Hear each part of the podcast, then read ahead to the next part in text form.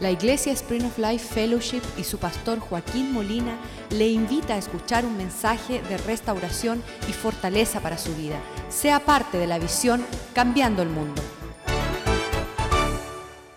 Padre, te damos gracias por este día que has hecho para gozarnos y alegrarnos en él, oh Dios. Pedimos que tú prospere tu palabra en nuestro corazón, que envíes a una palabra, Señor, que no retorne vacía, oh Señor.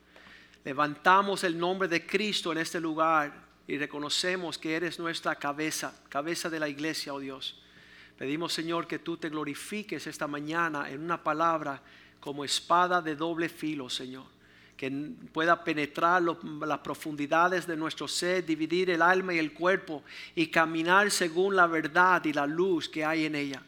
Prospera tu palabra como buena semilla sembrada en buen corazón, que podamos disfrutar una cosecha que glorifica tu nombre, Señor. Un fruto bueno, de una semilla buena, Señor. Te damos gracias que tu palabra sigue siendo lámpara para nuestros pies en este tiempo. Prospera tu palabra en el corazón, en la vida de nuestra iglesia, de las familias, de la comunidad, de las naciones. Te lo pedimos en el nombre de Jesús. Amén y amén. Segunda de Crónicas 15:3. Siempre el dilema del pueblo de Dios de menospreciar a Dios, menospreciar a sus siervos y menospreciar su palabra. Son los, los tres instrumentos que Dios siempre ha dado a su pueblo para que pueda prosperar. Segunda de Crónicas 15:3 dice, muchos días ha estado Israel sin un Dios verdadero sin un sacerdote que enseñe y sin la ley, la palabra de Dios. Estas cosas tienen que estar en nuestras vidas si hemos de estar preparados para la venida del Señor. Hay muchas personas que andan con cabeza como una gallina que, que ha sido descabezada. Ah, ¿Cuántos tuvieron la semana pasada aquí con la prédica del pastor José Rivera de la venida del Señor? Fue poderosa esa palabra fue necesaria esa palabra. Y hay muchos que ni siquiera saben de un regreso del Señor.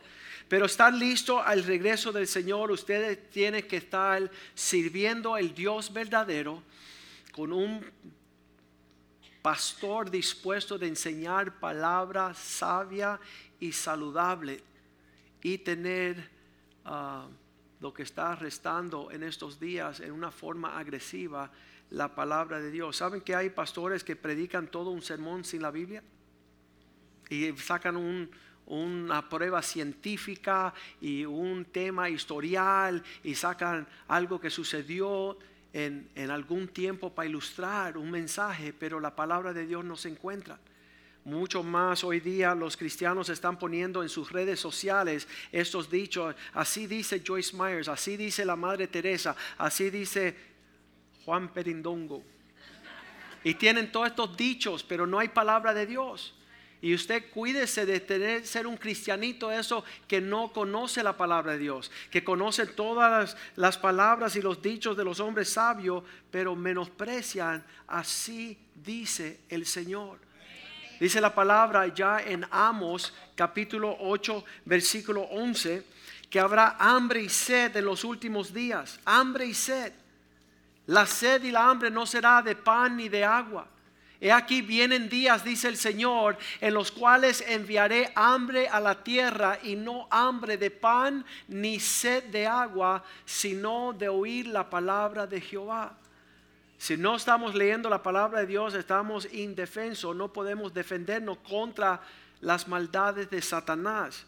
Cuando me invita a las estaciones de televisor a entrevistarme, dice, ven acá Molina, ¿tú no tienes tus propias palabras? Y yo, no, una vez yo hablaba contigo como, como usted. Estaba lleno de necedades, hablando mis, mis, mis necedades, pero ahora solamente hablo la palabra del Señor. Pastor, en sus libros no hay ilustraciones, solamente la palabra de Dios. Yo, yo, guardo las ilustraciones para después. La palabra de Dios es necesaria en cada instante. Es la que alimenta verdaderamente. Isaías 8:20 dice que si no hablan según la palabra de Dios es porque no hay luz en ellos. A la ley y su testimonio, si no dijeren conforme esto, es porque no les ha amanecido la luz. no les resplandece lo que Dios tiene para nosotros. Estamos en días donde no solamente no hay ley, no hay un Dios verdadero. Muchas personas han hecho un Dios que mi Dios no mandaría a nadie al infierno. Y mi Dios no permitiría que sucediera esas cosas en la tierra. Y mi Dios no juzga a nadie. Y han hecho de su Dios uno que no existe. Y realmente tenemos que tener el verdadero Dios. El Dios que habla según su testimonio y su juicio. Y ellos están amontonando ira para el día del juicio del Señor, sin saberlo, que Dios va a juzgar los vivos y los muertos en Cristo Jesús. Y entonces digo yo, ¿quiénes es que aquellos que se están parando en nuestros días para hablar estas cosas son los pastores? Estamos en el mes de apreciar a nuestros pastores y las personas ni saben por qué van a celebrar a estos que muchos consideran infelices. ¿Sabes qué?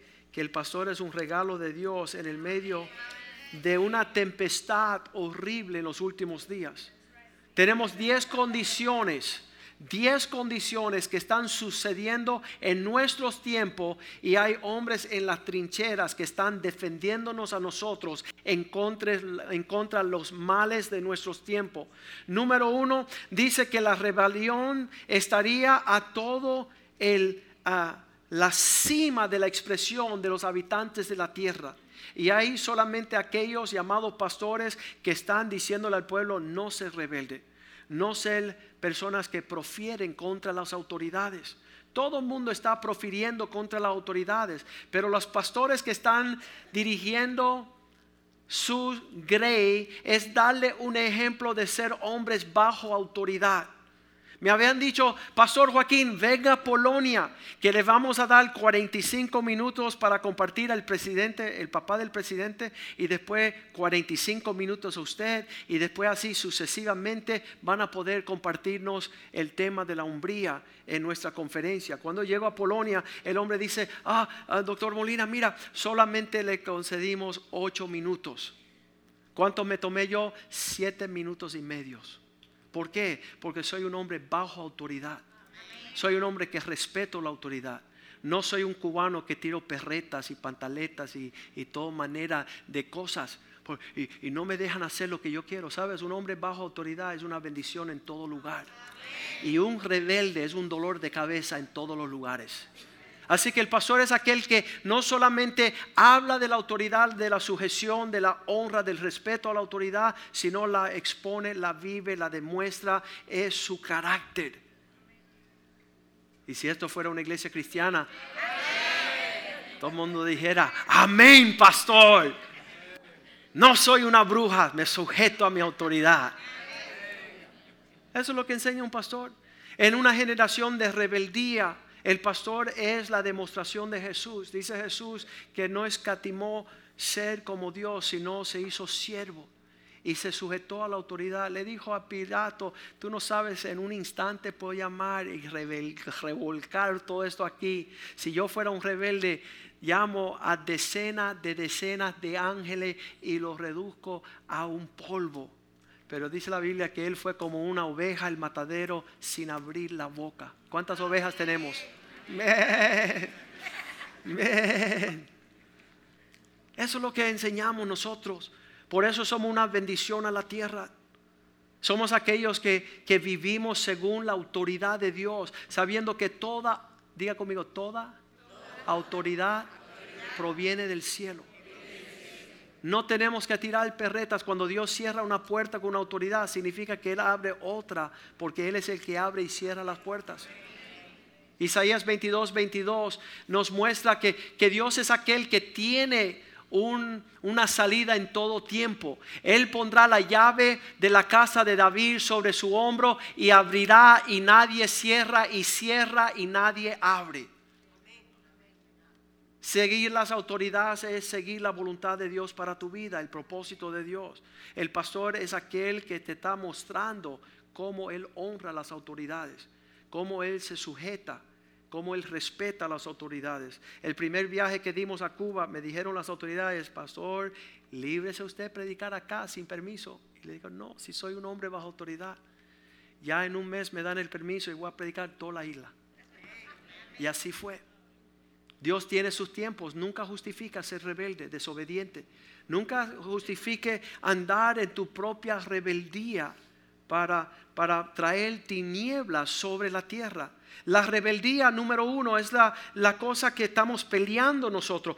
¿Sabes por qué se han ido tantas personas? Esta iglesia fuera de cinco mil miembros. Si no fuese por los rebeldes. Y por causa de la autoridad se han tenido que ir para estar como ovejas sin pastores. Están vagando por ahí sin rumbo, sin propósito, sin visión. No tienen honra, no saben mostrar honra. Andan como chivos, como chivan, wow. Como chivan porque no saben ser ovejas. Y eso produce tinieblas. Es la segunda cosa que separa a los pastores no solamente para oponer, dice aquella autoridad es aquella que tiene la espada para oponer a todos los que se oponen. Cada vez que estás oponiéndote a una autoridad, te estás oponiendo a Dios. No lo digo yo, lo dice la palabra en Romanos 13. Toda autoridad puesta por Dios. No tienes que tener problema. Eso causa que exista gran tiniebla sobre la tierra. Le quiero decir que toda rebeldía lleva a la oscuridad, a la confusión, a la falta de luz. Primera de Juan 1.5, Dios dice así. Este es el mensaje que hemos predicado desde el principio. Dios es luz y en Él no hay tinieblas. Qué bendición esta palabra. Este es el mensaje que hemos oído de Él.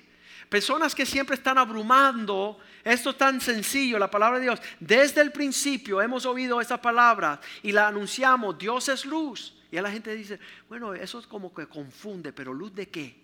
Y ahí empiezan los que tiran polvo, ¿verdad? Los que van a oscurecer el consejo de Dios. ¿Quién es este que oscurece mi consejo? Dice Dios. Dios es luz y no hay ninguna tinieblas en él. Bueno, pastor, es que a veces, a veces qué? A veces que tenemos que comprometer. No. Dios quiere que usted saque todas las tinieblas de su vida. ¿Sabe la palabra toda en el griego significa toda? En todo el idioma, el todo significa no faltando nada. Todo es todo, es todo, es todo. Y en Él no hay ninguna oscuridad. No hay ninguna tinieblas en Él. Usted no tiene que comprometer. Bueno, a veces depende relativamente. Mi abuelita me decía, no, tu abuelita era una bruja. No se mezcle la luz con las tinieblas no se negocia. Sabes, siendo abogado, había muchas veces donde yo estaba ahí entre la luz y la verdad y la mentira y las tinieblas, y siempre que yo sacaba la luz se desprendía las tinieblas, porque la luz prevalece contra las tinieblas. Usted levante la bandera de la luz, así lo hacen los pastores. Los pastores no tienen secretos allá atrás en su vida, escondidamente. Pastor, mira, mi hijo quiere dejar a mi nuera, ¿qué hago? Resplandezca como la luz que tú eres. Ve y díselo a, la nuera. Si fuera una iglesia cristiana, aquí tuvieran todas las suegras. Amén. Pastor, mi hijito, mi chiquitito, quiere dejar a mi nuera. Y él me dice que mañana ya la va a dejar. Y le digo, ve, ve y díselo a la nuera, ¿tú eres cristiana o eres una bruja? ¿Con quién tú te vas? ¿Con el diablo o con Cristo? ¿A quién tú representas? ¿Sabe quién estaba? Ella llamó a su hijo y dice, mira hijo, mañana si no le dice a tu hija, no le dice a tu esposa que la vas a dejar, se lo voy a decir yo. Y estaba grabando la nuera, escuchando que ya su suegra no era una bruja, que era una cristiana, que se paraba por Cristo y no por la mentira, el engaño y el adulterio. Qué tremendo. Entonces los pastores, ¿qué apreciamos de ellos? Que no solamente son un ejemplo de estar bajo sujeción, eh, eh, el regalo más grande que tenemos como pastores es mostrarle al mundo que somos hombres bajo autoridad, que somos una bendición a nuestros pastores. Hace cinco años empezamos a sujetarnos y, y honrar al pastor Jeff. Dice, saben, toda mi vida no he conocido este comportamiento tuyo. No he visto una persona que se sujeta como tú, que me honre como tú, que me respete como tú. No, no existe. Y yo sí existe porque Él lo estamos haciendo. Hemos reconocido que Él es un hombre de Dios y lo queremos honrar como nadie quiere honrarlo. bendecirle como nadie lo quiere bendecir. Y, en el medio de una generación donde hay centella de personas justificar no honrar a nadie. Les digo a las personas, hay más de 120 millones de personas en los Estados Unidos. ¿No puedes encontrar uno para que honres? ¿Tú no has encontrado un hombre de Dios que tú puedas honrar sacando defectos y sacando dilemas y tus traumas de niño y tu majadería de poco hombre para no respetar y honrar a un siervo de Dios? Eso te hace afeminado. Te libra el carácter de hombría, da la valentía. Mira, yo no sé qué va a suceder como autoridad, pero en lo que Él está honrando a Cristo, yo lo honro a Él. Y si sucede otra cosa después, lidiamos con eso después. Pero no me voy a pasar 20 años justificando el no honrar un siervo de Dios con y con todos sus defectos. Sabemos que en esta congregación el único pastor sin defectos se llama José Rivera. Porque su esposa el miércoles aquí le dio piropos por todo el lado. Y si no estuvieron aquí el miércoles se la perdieron. Pero fue una noche gloriosa. Un, un tiempo glorioso. ¿Sabes qué? Sí traemos defectos los hombres. Aún Elías estaba sujeto a situaciones carnales, las pasiones de la, de la carne, dice la Biblia. Pero eso no justifica para tú tirar una perreta, una pataleta para menospreciar, aún en un mes que se separa para honrar a estos siervos. Y si es un gozo que tengo yo, que estos siervos que sirven en la casa de Dios, que son pastores de esta casa, son dignos de honra. Más de 20 años caminando hombro a hombro, cambiando el mundo. En las buenas, las malas, las irregulares. Cuando vemos un huracán que llega por ahí, ahí nos fincamos más duro.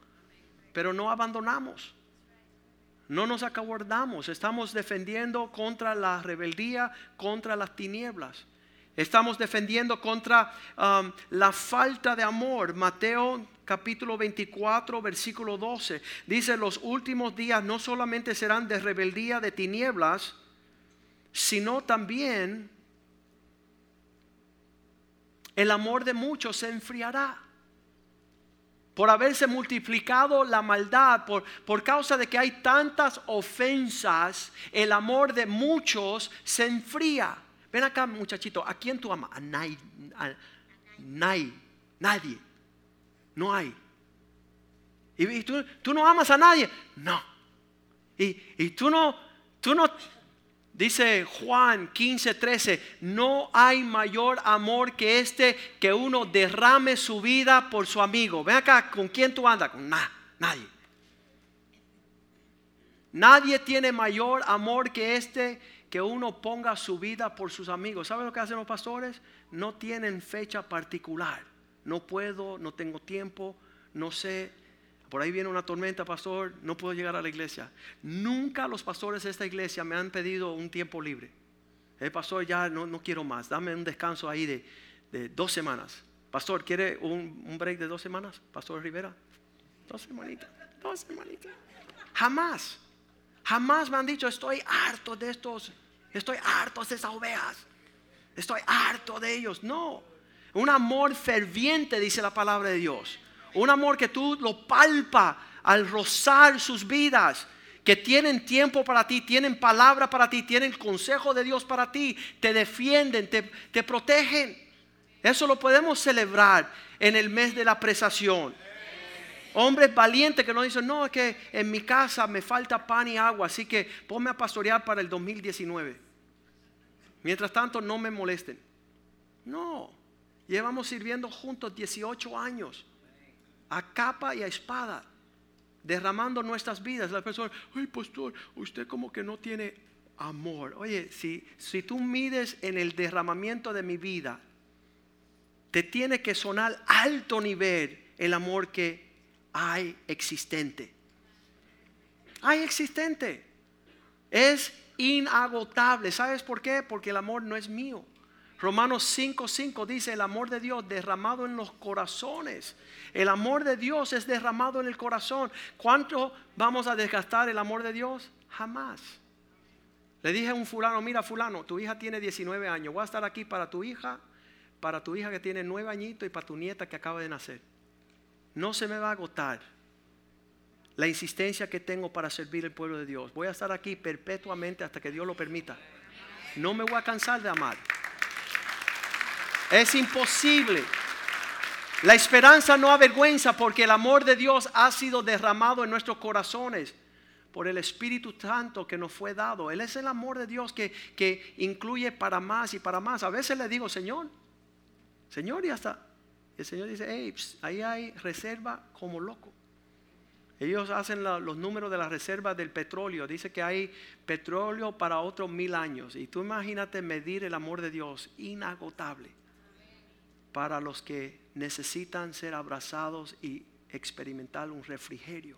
Eso es un pastor. Está defendiendo la rebeldía. Se para como bandera contra los rebeldes. Se para en la tiniebla como una luz. Se para en un lugar de soledad y sin amor. Y se para para no solamente amar, sino no ser egoísta. Número cuatro. Número cuatro, se para contra los egoístas. Segunda de Timoteo 3, 1 y 2 dice, los últimos días serán tiempos peligrosos. Peligrosos porque habrá armas no, peligroso porque habrán egoístas. Habrán amadores de sí mismo, hombres amadores de sí mismo. ¿Qué es el problema con el amor? El hombre egoísta nunca tiene tiempo para nadie, es avaro. Su plata es suya, su familia es suya, su casa es suya, su comida es suya, su trabajo es suya. Nunca tiene para dar a los demás. Es soberbio, es blasfemo, es desobediente a los padres, ingrato, es impío, es lleno de tinieblas, de rebeldía. Y los pastores se paran contra este espíritu para empezar a enseñar a los hombres dejar de ser egoísta. ¿Cuál es la invitación que le damos a los hombres egoístas? Que abracen la cruz. Que puedan conocer la cruz de Cristo. El hombre que dijo, no mi voluntad, sino la tuya. Ese es el comienzo del poder amar a los demás y vivir para los demás. ¿Cómo tenemos tiempo para Polonia? ¿Cómo tenemos tiempo para Rumania y para Ucrania? y para las naciones que ya hemos ido, Alemania, Suiza, México, Nicaragua, Ecuador, Perú, Argentina, Colombia. Qué tremendo Venezuela. Hemos viajado el mundo entero mostrando el poder de Dios. Dice que esa rebeldía, tinieblas, falta de amor y egoísmo lleva a uno ser un cínico y un burlador. Los últimos días serán tiempos de burladores. ¿Sabes quiénes somos acá los pastores? hombre no solamente serio, sino sumamente serio. Ven acá, pastor, con usted no se puede jugar. No. Bueno, pastor, me gustaría de vez en cuando que usted dijera un chiste del púlpito. Yo no soy payaso, váyase al circo. Váyase a un lugar donde lo hagan reír. Aquí Dios y su Espíritu la va a hacer llorar. Que se pueda arrepentir y alinear con el Señor. Ser compungido de corazón tener una convicción de la presencia del Señor. Sabes, cuando yo le llamo la atención a ese ancianito en ese tren, no fue por gracia, fue un momento serio. Cuando le llamo la atención, él como saqueo dijo, ven, esta noche te quedas en mi casa. Eso solamente se ve en tiempos bíblicos, pero se vieron la semana pasada cuando este ancianito dice, no voy a permitir que usted pise otro lugar, quiero que pise mi hotel, quiero que venga a mi, mi casa, quedarse en mi hotel. ¿Por qué? Porque vio una seriedad, vio una sobriedad, vio algo serio. Le digo a las personas por todo el mundo, ¿qué es lo que tú tomas en serio? Y cuando me dicen lo que ellos toman en serio, pues yo le digo, yo tomo las cosas de Dios más serio que tú, en, en lo que tú tomas en serio. A Wellington Boone en África le dijeron, basado en su seriedad, la palabra era buga buga. Una palabra africana que significa serio, serio. Dos veces serio. Que las personas te conozcan a ti por ser serio y no por ser payaso.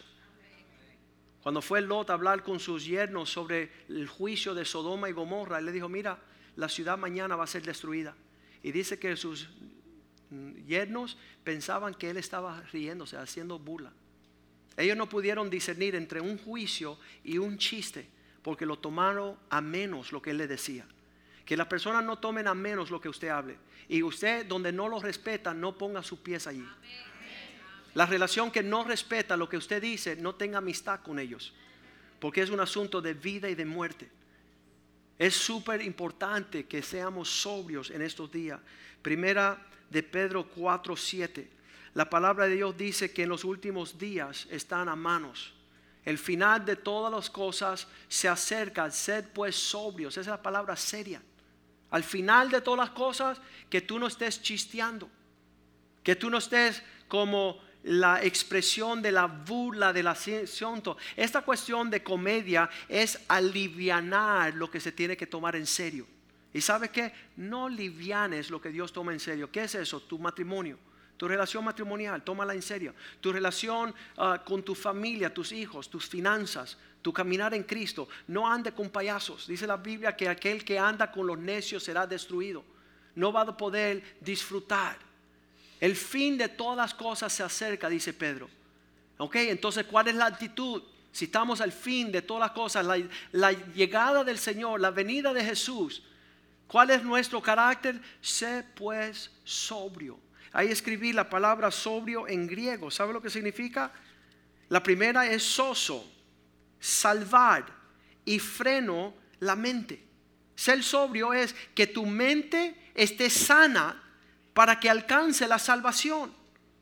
Que tú no estés movido emocionalmente, sino asentados. Por eso dice la palabra Dios en el próximo, um, la muestra de esta sobriedad es el versículo 8.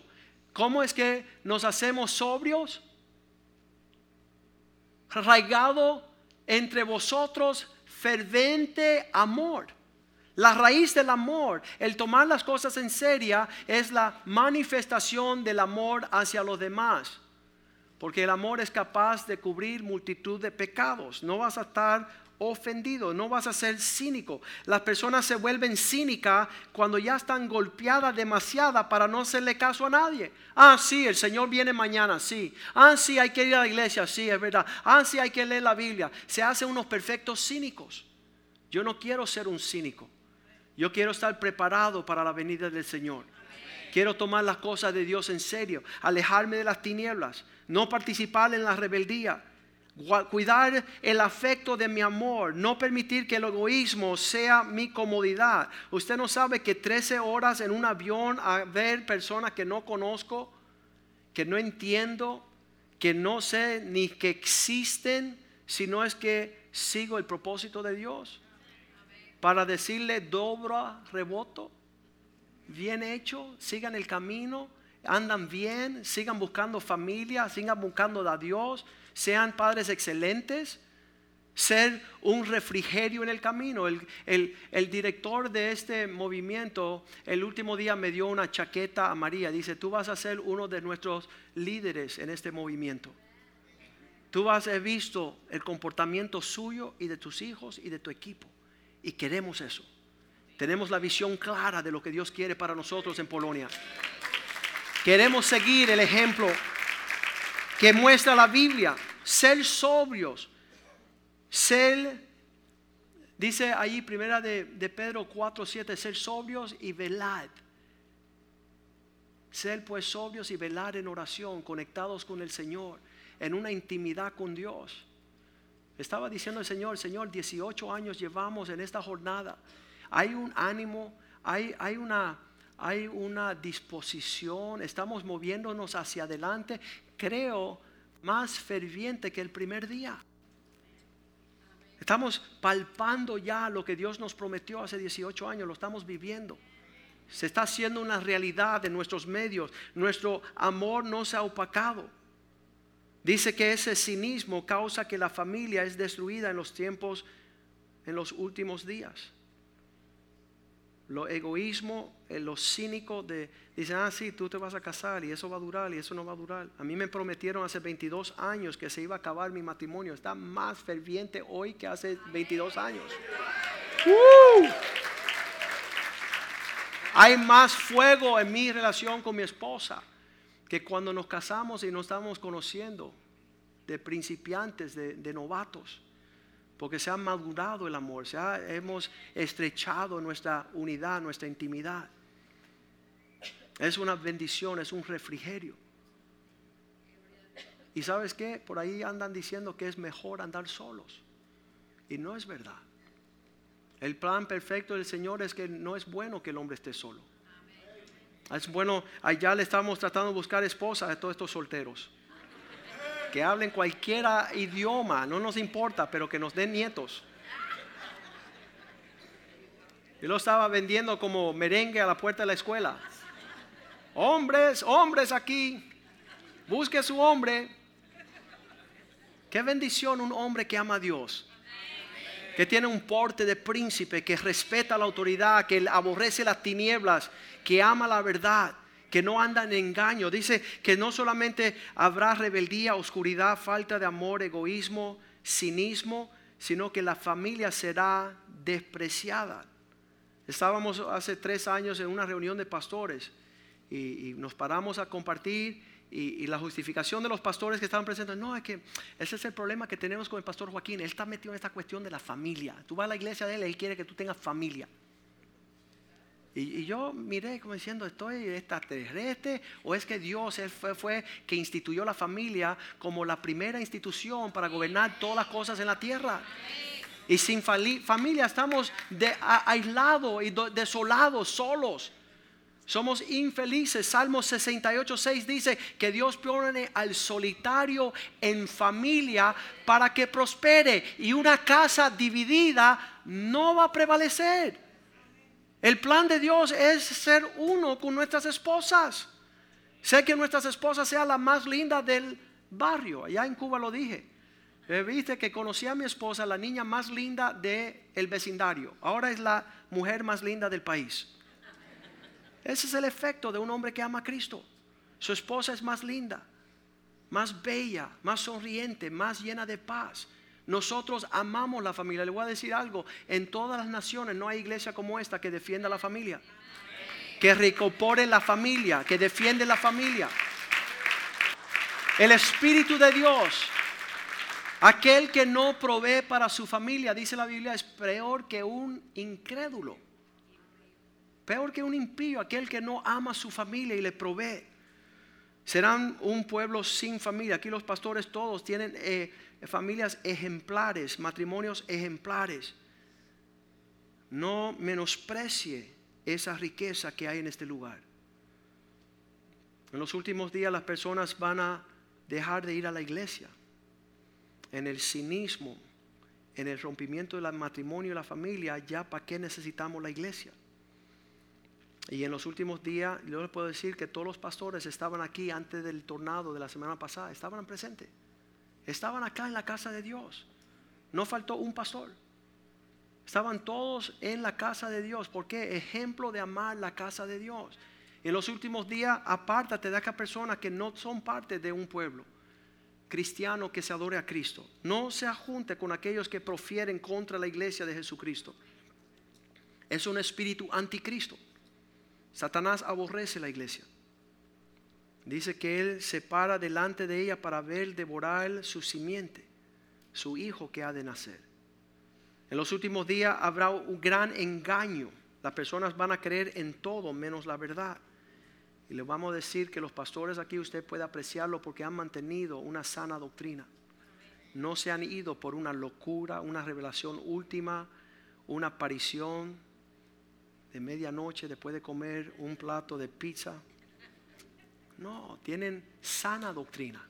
Aman la verdad, la escudriñan, la buscan como precioso oro, como plata refinada en el tiempo donde están comiendo chicharra por ahí, se escuchan tantas cosas. No hay pasto verde. Están comiendo todo. Ah, le, fueron y le dijeron, pastor, me dieron, usted puede enseñarme por favor lo que significa la séptima trompeta en Apocalipsis. Él dice, ¿sabes qué? Yo me voy con la primera, así que estudie tú la séptima. no han podido ponernos tras pies a, perder tiempo en boberías en artimañas de hombres que tratan de emplear cosas para confundir y, robarnos la paz y el gozo. Háblanme de la séptima trompeta. Mira, la primera va a ser la que nos vamos con Cristo. Y la que conocemos aquí en la tierra se llama Gerardo Rodríguez. Fuera de esas dos no conocemos. Ni nos pregunte mucho, sino el carácter de Cristo. Porque hay muchos engaños. Hay personas que han entrado aquí, ven acá, tú eres calvinista o arminista. Y yo le digo, mira, tú lárgate de aquí que tú eres un teólogo y aquí lo que tenemos es la familia de Cristo. Tú quieres profundizar temas, teología y te has ido de cinco iglesias. Y esta va a ser la número seis. Hasta luego. Le dimos la despedida. ¿Por qué? Porque no vamos a hacer caso alguno para terminar nuestra carrera saludablemente. Dice para que conozcan a Cristo y este crucificado.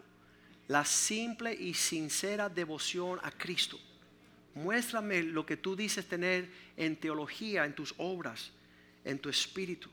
Porque habrá gran engaño, dice la Biblia. Van a creer cualquier cosa menos la sana doctrina. Porque su conciencia ya va a ser cauterizada. En los últimos días, número 9, habrá mucha ansiedad, temor, preocupación, enfermedades psiquiátricas. Mira, cada día conozco más locos. Cada día conozco más locos. Y realmente no me gusta perder el tiempo con los locos. Lo mando a mi hermano el psiquiatra. Vete al manicomio. Ahí puedes jugar con tu saliva. Pero si vamos a estar viviendo esos tiempos es para tener una mente sana, una mente restaurada, una mente que está ordenada. Dice mi hermano el psiquiatra que las personas que pierden el orden en su conciencia se vuelven locos. Aquellos que no honran a Dios, no honran autoridades, se dan a espíritus engañosos, a doctrinas de demonios. Están dándole entrada a toda manera de locura. En la preocupación de no creer la sana doctrina no es que no vas a creer nada, es que vas a estar dispuesto a creer cualquier cosa. Todo se te va a vender. Y, sabes que en los últimos días será un clima de engaño porque todo el mundo está hablando basura. Un hombre dice, yo tengo los secretos de los últimos días. Llegó a esta iglesia hace 10 años. Pastor, yo tengo un secreto de los últimos días. Le digo, ven acá, una cosa. ¿Está escrito acá? Dice, sí. Ah, entonces no te preocupes. Si ya está en la Biblia, yo lo voy a leer tarde o temprano. Y número dos, ¿dónde está tu esposa? No tiene esposa. Y tus hijos son ateos. Entonces, ¿sabes qué? Tú no eres apto para hablar nada de la palabra de Dios. Tú no has incorporado la realidad de Cristo para estar exponiendo tus teorías. La primera cosa que usted le tiene que preguntar a una persona que te intenta predicar, muéstrame el rostro de tu esposa. Y cuando ves una bella sonrisa, tú dices, bueno, el hombre está ahí más o menos. Pero si ves una furiosa bruja, mándate a correr. Mándate a correr. Si él no puede participar con su fe lo que ha sido revelado a él con su familia, entonces no es digna para repartir o esparcer. Últimamente no solamente serán las preocupaciones, las ansiedades, el temor que va a llenar el corazón y estos pastores tienen la habilidad de defender todos esos espíritus sobre la vida de usted y sus familias, pelear esas batallas. Sino que finalmente será en los últimos días las generaciones serán movidas por una agenda terrenal una preocupación por lo que pasa en la tierra. Y los pastores son aquellos que están preocupados por el tiempo del cielo. Tienen su agenda enfocado. La Biblia dice que Satanás sabe que tiene poco tiempo. Entonces, si tenemos poco tiempo, tenemos que aprovechar los tiempos, redimir el tiempo, no perder el tiempo. Hay muchas personas que están perdiendo el tiempo porque no saben discernir los tiempos los pastores, y, muchas personas han hecho eso, yo voy a la, oficina del pastor y yo le quiero plantar algo y yo le voy a pues, decir, y me habla de otra cosa. El tema de Dios es la prioridad. Satanás te quiere poner una zanahoria adelante para distraerte, como la capa del torero que te va dirigiendo hacia cosas que no tienen propósito. Y cuando tú llegas a la oficina de un pastor, el Espíritu de Dios está allí para decirte, oye, necio, Olvídate de tus planes y tus fantasías, vírete y lávele los pies a tu esposa. Y dice, oye, ¿cómo? cómo? Yo voy para allá. Sí, porque los tiempos de Dios son imprescindibles. Un momento en su presencia te abrirá los cielos. Te abrirá la fuente de bienes sobre tu casa. Primera de Pedro 3:7 dice que tus oraciones son impedidas cuando tú preocupado por tu negocio tienes que estar en la casa lavándole los pies a tu esposa amando la princesa que Dios te dio para que tus oraciones no sean impedidas, para que Dios te haga jefe y te abra las compuertas del cielo y no te falte provisión en tu casa. Pero tú estás pensando en cosas que están lejos del corazón de Dios. Estas diez cosas son las que podemos apreciar a nuestros pastores que están defendiendo en nuestras vidas. Están viviendo como ejemplo de todo lo opuesto que este mundo nos enseña. Por eso cuando hablamos de tener pastor, de ir a la iglesia, de ser ovejas, el mundo nos aborrece. Mira, está perdiendo el tiempo. Le están robando el dinero. Esa es la famosa, ¿no? Entonces yo le digo, ven acá, fulanito, ya tú no vas a la iglesia, tú no das dinero. Muéstrame tu tarjeta de crédito y las deudas que tú tienes. ¿Quién te roba? Satanás. ¿Viste que eres un necio? Viste que no se trata de que te van a robar el dinero, sino que ya te robaron el dinero. Y vas a morir pobre, desaventurero, desamparado, ciego, desnudo, porque no quisiste un pastor. No quisiste lo que Dios proveyó a los hombres para prosperar en su camino. Vamos a ponernos de pies esta mañana y perdona la demora, pero era necesario compartir estas cosas. Era necesario usted honrar a sus pastores, poder recibir instrucción y tener paz en su hogar poder no tropezar en el día de la ofensa, en el día de la murmuración, en el día de, de la amargura. Todas estas cosas vienen a ofendernos en estos días. Y tenemos aquellos campeones que Dios ha llamado. ¿Sabes qué? Sería lindo tomar una prueba de aquellos que tienen así una línea de bendición y aquellos que siempre están probando fuerza. Esas, vamos a poner, por favor, ah, la de la, ovejita, ah, ¿cómo se llama?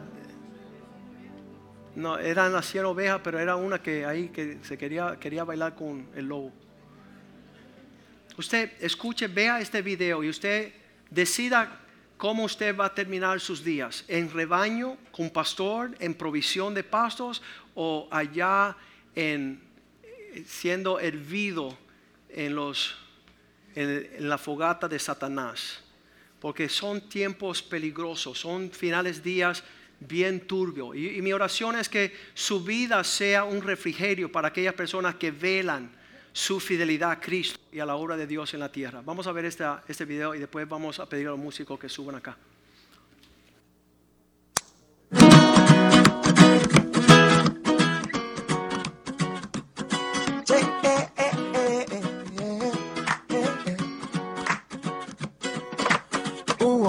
Muy tierno que tenía un rebaño.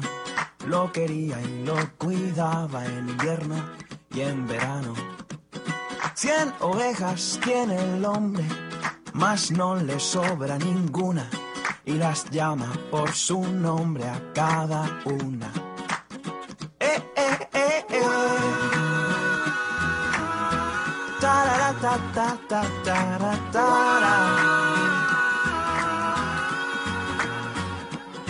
Aunque son tantas ovejas, el pastor las quiere a todas y por eso no las deja pastar solas.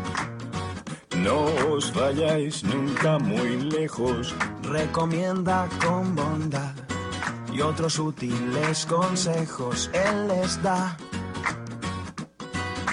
El lobo siempre os acecha, es un bicho peligroso, que no os engañe, es muy malo y mentiroso.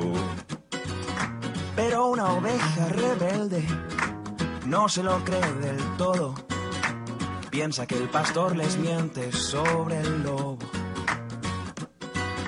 Nos quiere bien obedientes para marcarnos la vida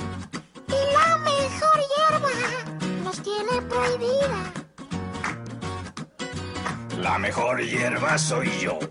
Puedes comerme, pequeña. No hagas caso a tu pastor. Ven y cena. Vente conmigo y sé libre. Haz lo que te dé la gana. El pastor solo te quiere por tu lana. Mientras la fiera alejaba a la incauta con engaños, el pastor lejos contaba su rebaño. Falta una, ¿dónde está? su corazón se entristece. Es la ovejita que siempre desobedece.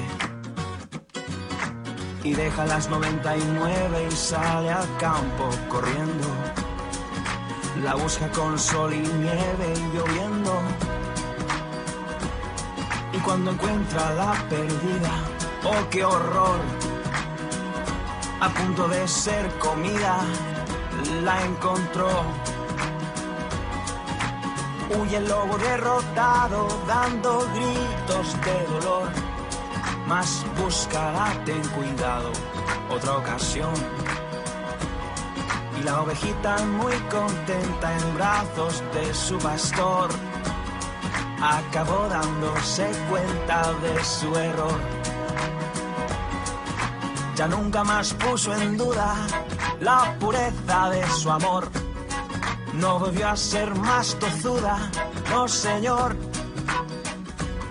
El pastor montó una fiesta y hasta muy tarde bailó, celebrando que a su oveja encontró. celebrando que a su oveja encontró. Celebrando que a su oveja encontró. Celebrando que a su oveja encontró. Celebrando que a su oveja encontró. so.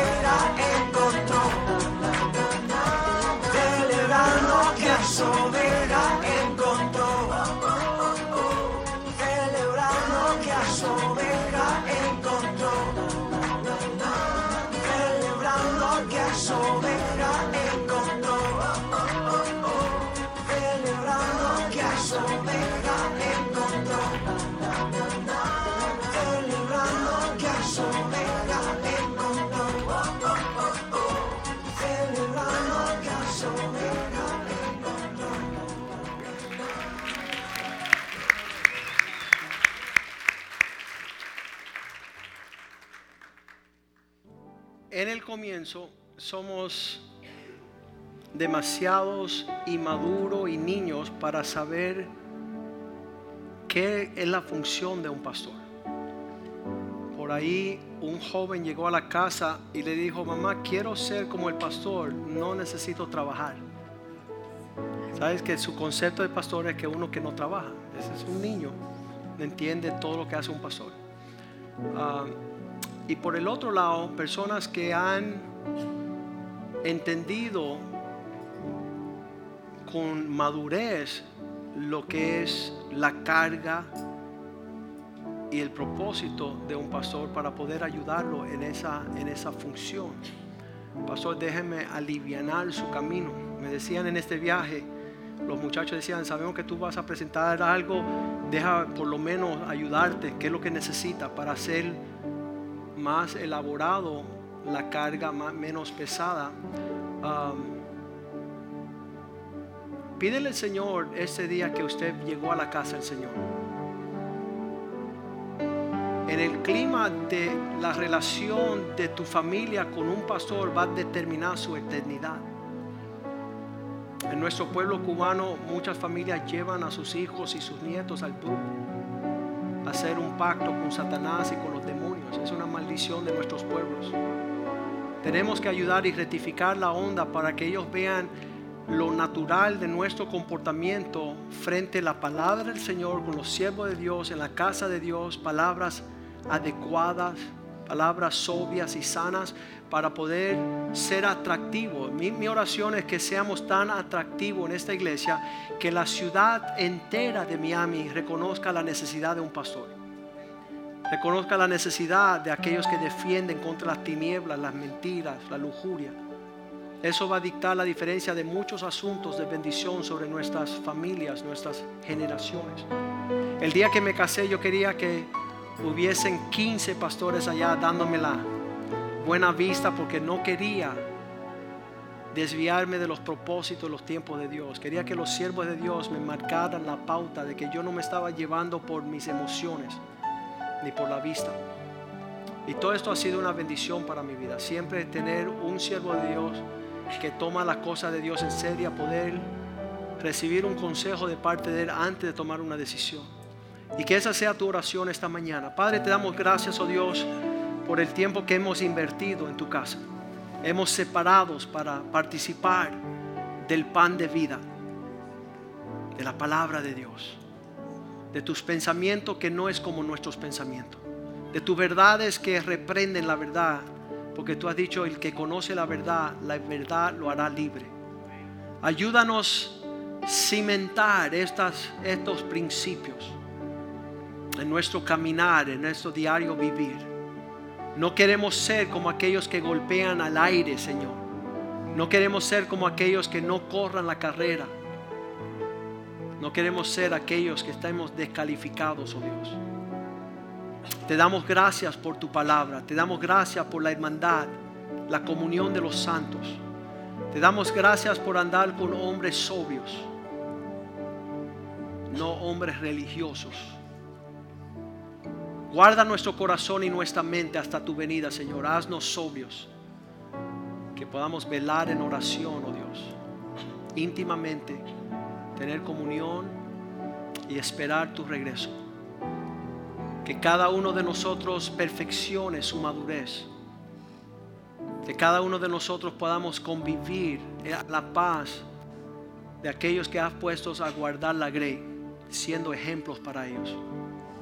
Te damos gracias por el equipo de pastores que tenemos en esta casa. Bendice sus familias, sus matrimonios, sus finanzas. Hazle, Señor, un refrigerio para que puedan seguir la labor que hacen en tu propósito. Les bendecimos en el nombre de Jesús. Abre los cielos sobre ellos, Señor, que puedan terminar con victoria, Señor, aquellos que han comenzado a responder a tu llamado. Te damos gracias, oh Dios, por la la obra que todavía queda por terminar. Las obras buenas que has preparado de ante la fundación del mundo, Dios. Te damos gracias por una herencia de hijos que vienen detrás con un legado de identidad y propósito en la cosa del Señor que harán mayores obras que nosotros, oh Dios. Te damos gracias por los ancianos y las ancianas que trabajan arduosamente. Señor, que ellos sientan que su labor no es en vano el amor que han demostrado hacia tu pueblo, hacia tu grey, oh Dios. Te damos gracias por aquellos que atienden los asuntos en la casa de Dios, aquellos que administran, aquellos que limpian, aquellos que sirven, aquellos que enseñan, aquellos que protegen y arman y construyen tu casa, Dios. Te damos gracias por los músicos y los talentos que has puesto en este lugar, Señor. Te damos gracias, Señor, porque tú has enriquecido Spring of Life. Tú has enriquecido con personas que aman tu regreso, aman tu iglesia, aman tu pueblo. Prospéralo y bendícelo, Señor, y que ellos puedan propagar y proclamar en toda la tierra que tú eres el Rey de Gloria, que tu reino es perpetuo por siempre y siempre, Señor que nadie podrá robar nuestra fe, Señor, ni nuestro ferviente amor. Te lo pedimos en el nombre de Jesús. Y la iglesia dice amén y amén. Vamos a cantarle esta canción al Señor para terminar el servicio. Y usted, todas las veces que está abierta la puerta en un servicio, no falle. No falle ese tiempo,